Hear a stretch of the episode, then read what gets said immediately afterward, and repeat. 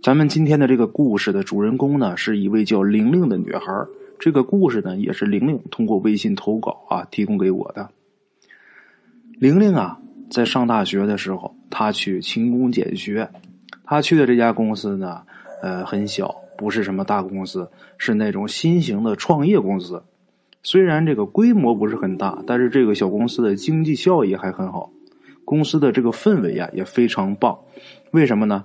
因为这个公司里边都是年轻人，年纪最大的也就是他们的 boss 老板啊，那个时候也是一个三十来岁的这么一个未婚男性。玲玲平时她本来课就不多，基本上每天呢她都能去这公司去上班，而且啊她觉得在这儿挺开心的。她也想了，我毕业以后啊我就在这儿工作。有这么一天呢，老板通知她，就说呀不用去上班了。玲玲挺难过的，就问老板为什么呀？老板说：“哎，我们这装修，大家都放假，你下周一再来。”哦，放假。玲玲还想呢，这怎么一个星期就能装完？这么快呀？啊，等一星期之后啊，他再去上班，到那儿一看，明白了，只是简单的装修啊，稍微改变一下格局而已，怪不得这么快呢。公司装修，玲玲他们不用上班，不用工作。可是呢，老板找活却没有停，啊，这样一来呢，大家这一周什么都没干，所以上班之后啊就要赶工。第一天呢，就是全体加班，老板呢晚上呢还请大家吃了宵夜。第二天呢，大家还是一起加班，但是今天晚上，呃，大多数人只加班到八点，然后呢，这个店里边就只留下了老板跟玲玲两个人加班。倒不是这老板对玲玲有什么想法啊，是玲玲的这个岗位性质决定的。玲玲她是负责这个扫尾工作的。他们公司在的这个地方啊，并不是那种专业的写字楼，是那种商住两用的楼房啊。只不过呢，他们这一层都是开办公司的。那天晚上啊，干到够九点来钟的时候，老板呢下楼啊买了点吃的，这两个人打算呢吃完以后再接着干。刚开始吃，老板的电话就响了。老板的一朋友啊出事了啊，他必须得赶过去。于是他就告诉玲玲：“你先干，我呢大概十一点回来啊，回来以后我把你送回去，然后我再接着干。”老板说完之后啊，就下楼了。玲玲她是一老实孩子啊，她也没想着偷懒的事老板走以后啊，他正在忘我的工作呢，忽然间。这一下啊，整个公司里边灯全灭了，同时电脑也是一闪，紧跟着也关了，再也打不开了。后来啊，才知道这是电线短路，电脑啊被烧了。这一幕啊，玲玲吓了一跳，她刚起身要各出去看看怎么了，可是没走几步就被绊了一下，她赶紧是把手机打开当这个手电筒。前前后后的这么看了一遍，最后确定确实是没电了。他想啊，我这时候应该去下楼去找物业呀。可是呢，他刚走到这个门边他发现这门怎么也打不开啊，怎么都开不开。玲玲这时候还算冷静，她用这手机啊照着，看这门并没有被反锁，但是里边不管怎么摆弄啊，这锁芯都不动。这时候赶紧给老板打电话，结果呢，他这电话居然拨不出去。大家想一下啊，在一间黑屋子里，玲玲一个女孩啊，她肯定是很害怕。于是呢，他就走到这个窗户边上，因为现在外面灯火辉煌，他站在这个窗户边上，能让自己这个心呐安静一点。他们公司这窗户是那种半落地的窗户。有那么一尺多高的一个平台，这个窗台呀，这上面可以坐人。玲玲啊，就靠着这个窗台啊，借着外边这个灯光，心里边啊能舒服点在这坐着，他也是过一会儿给老板呐打一电话啊，这电话呀一直都打不出去。按说呀，咱们这个人心情紧张的时候是不想睡觉的。那天玲玲就不知道怎么回事啊，靠着墙啊，她慢慢的就迷糊了，啊，在这个迷迷糊糊的状态下，很朦胧的这个状态下啊，好像听见有人跟他说：“跳下去吧。”玲玲这时候啊，不由自主的就站起来了。好在啊，她这一站起来，这人脑子就清醒了，赶紧本能反应的往后退几步，离这个窗户远一点这一下啊，刚才那个很温柔的声音就没了。若隐若现的，玲玲听到了有人哭的声音。这个声音的距离听得出来很远，但是入耳却清清楚楚的，嘤嘤的哭声。这时候，玲玲吓得浑身哆嗦啊，她就跟自己说：“别乱看啊，别往这个公司屋子里边看，往外边看啊。”他告诉自己往外边看。这个目光自然就落到那个窗户上了。刚才呀，他离这个玻璃近，所以没注意。现在离远了，反而啊看得更清楚了。那他看到什么了？他看到这个窗户上有个人头。啊，当然呢，不是这个须眉毕现的人头，只是这个模模糊糊的，能看出这个人头的样子。玲玲吓得呀。哎呀，不敢看，但是他这眼睛这时候不听自己的使唤，这眼睛就是离不开那人头。眼见着这个人头啊，慢慢的变样子了，变成了一个骷髅。玲玲不知道自己是怎么度过的这段时间。忽然间，他想起来啊，想起手机了，赶紧拿起来，他抱着不大的希望，想给自己老板打。这次呢？不是没有信号打不出去，是根本就不能开机。这时候把这姑娘吓得连哭都不会了，赶紧找了一个自己认为安全的这么一个墙角，就缩在那个墙角里边，大脑一片空白，但是眼睛还是离不开那骷髅，耳边的声音呢，却越来越清晰。简短截说，天逐渐亮了，玲玲啊，她这个待着这个姿势啊，还是一直没有变。那时候是冬天，所谓的天亮啊，只不过是蒙蒙亮。早上七点来钟的时候，这时候走廊里边有人走路的声音，是别的公司来上班的人。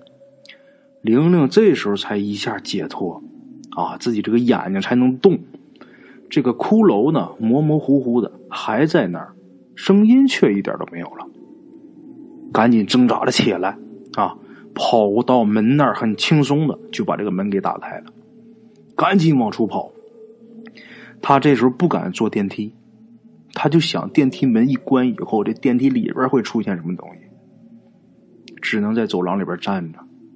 逐渐呢，这人越来越多，后来他们公司的人也来上班。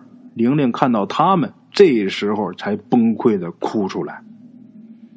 之前是不敢哭，现在才敢哭出来。每天呢，他们公司来的最早的是一姐姐，这人呢跟老板他们两人都有公司的钥匙，因为这姐姐住的离公司比较近，所以每天都是她来开门。看见这玲玲哭啊，赶紧搂着玲玲啊，说：“你进屋说，进屋说。”哎呀，玲玲吓得打死都不敢进去。最终呢，还是姐姐能力大，好劝歹劝的把玲玲弄进来了。进来之后，玲玲一说晚上的遭遇，把这姐姐也吓得一愣一愣的。毕竟啊，对比玲玲，她是姐姐，其实也才二十五六岁。又过了一会儿啊，慢慢的，别的同事跟老板也都来了。听玲玲一说，这个老板呢和另一个男同事就去窗户那儿看。看完以后啊，就安慰玲玲，就说：“嗨，不是骷髅，那不是骷髅是什么呢？不知道啊，是谁用手啊摸了一下窗户玻璃，上面有一个手印儿。白天呢看不清，晚上的时候啊，外面灯光一照进来啊，屋子里边再黑，就把这个手印给显现出来了。再加上玲玲当时啊心情很紧张，自己呀吓自己，把这东西给看成骷髅了啊。”你肯定是被吓得，由于精神紧张出现幻视了。玲玲呢，她却不同意这个说法。她说：“那还有哭声呢，啊？”他说：“我昨天手机啊拿出来之后，怎么打打不出去，后来都开不了机，这门也开不开。”这时候老板赶紧打个哈哈：“嗨，肯定是你手机欠费了啊！得了，别提这事了，大家赶紧干活吧。”于是呢，大家开始工作。老板呢叫玲玲，玲玲，你昨天晚上一夜没睡，你去我办公室歇会儿吧。这个时候啊。天已经彻底大亮了，玲玲呢，她也不害怕独处了。平时呢，他们同事间呢也很随意，于是呢，他就起来去老板的办公室，进屋倒在沙发上。过了没到五分钟，就见这老板也跟进来了，还随手的把门给关上，不但关上了，还锁上了。作为一个女孩，玲玲有点疑心啊，老板进屋锁门干嘛呀？啊？然后老板一屁股就坐在玲玲身边，把玲玲吓一跳。你你要干嘛？这时候老板很神秘的说：“呀，你把昨天晚上的事儿详细的给我说一下。”玲玲看老板的那个神色啊，很郑重，不像要耍流氓的样子，安心不少。他回忆着给老板讲昨天晚上那个恐怖的经历，老板听得很认真。并且追问了很多细节，最后一拍大腿，骂了一句啊，让人很难接受的脏话。玲玲都不知道这句话该怎么接。老板呢也感觉到了，就说呀：“没事了，啊，你别跟别人说。”后来呀才知道，这老板装修啊是听了他自己一个朋友的建议。这位老板他做的这个是新兴行业，市场很小。这么说吧，谁把这个技术啊搞得能商业化，谁就能赚钱。慢一步的人呢，不是不赚钱的问题，是生存不下去的问题。而他们所做的技术啊，又不是特别的高精尖。换句话说，有足够的时间，谁都能做啊。所以呢，加快自己这个速度，或者是减慢对手的这个。速度是最重要的。老板呢，他的这个朋友本来是一公务员，就给他提意见装修的这位啊，跟老板是初中同学，而且啊，他这同学跟他自己这个行业肯定是没有冲突。这位老板才跟他这朋友说过不少自己公司和技术方面的事儿。有别的同学呀，跟这位老板也说过，就说呀，你的这个朋友啊，他也想涉足这个行业。这位老板他当时啊就当一笑话听，装修就是他的朋友力主的，介绍来一位啊风水大师。老板呐，嗯，别看他是做这个高科技行业的，但是对这方面也很信，自己呢也懂一点。这大师啊在指点的时候，这位老板就觉得不对，总觉得呀这位大师他的布置啊阴气森森的。但是呢，一方面啊，这个大师啊。人家很有名，很有名望，在灵异这个圈子啊很有威名。另一方面，他相信自己的这个朋友，他最后还是按照大师的这个布置装修了。当时这位老板认为自己看人家布置的这个东西，觉得阴气重，可能是因为自己的这个知识不够，看不出人家的精妙之处。现在啊，想一想别的同学的提醒，再想一想啊。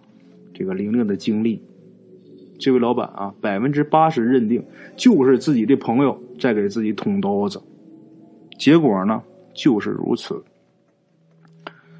当然，自打老板一起疑心啊，当天下午啊，就带着员工把整个公司啊这个布置给还原了。虽然没有完全还原，但是啊也差不多。毕竟啊，他们装修才用了三四天的时间。只是添了一些摆设而已啊。后来呢，听老板说，他的这位朋友兼同学被反噬了，下场也挺惨的。通过这件事以后，咱们再说说玲玲。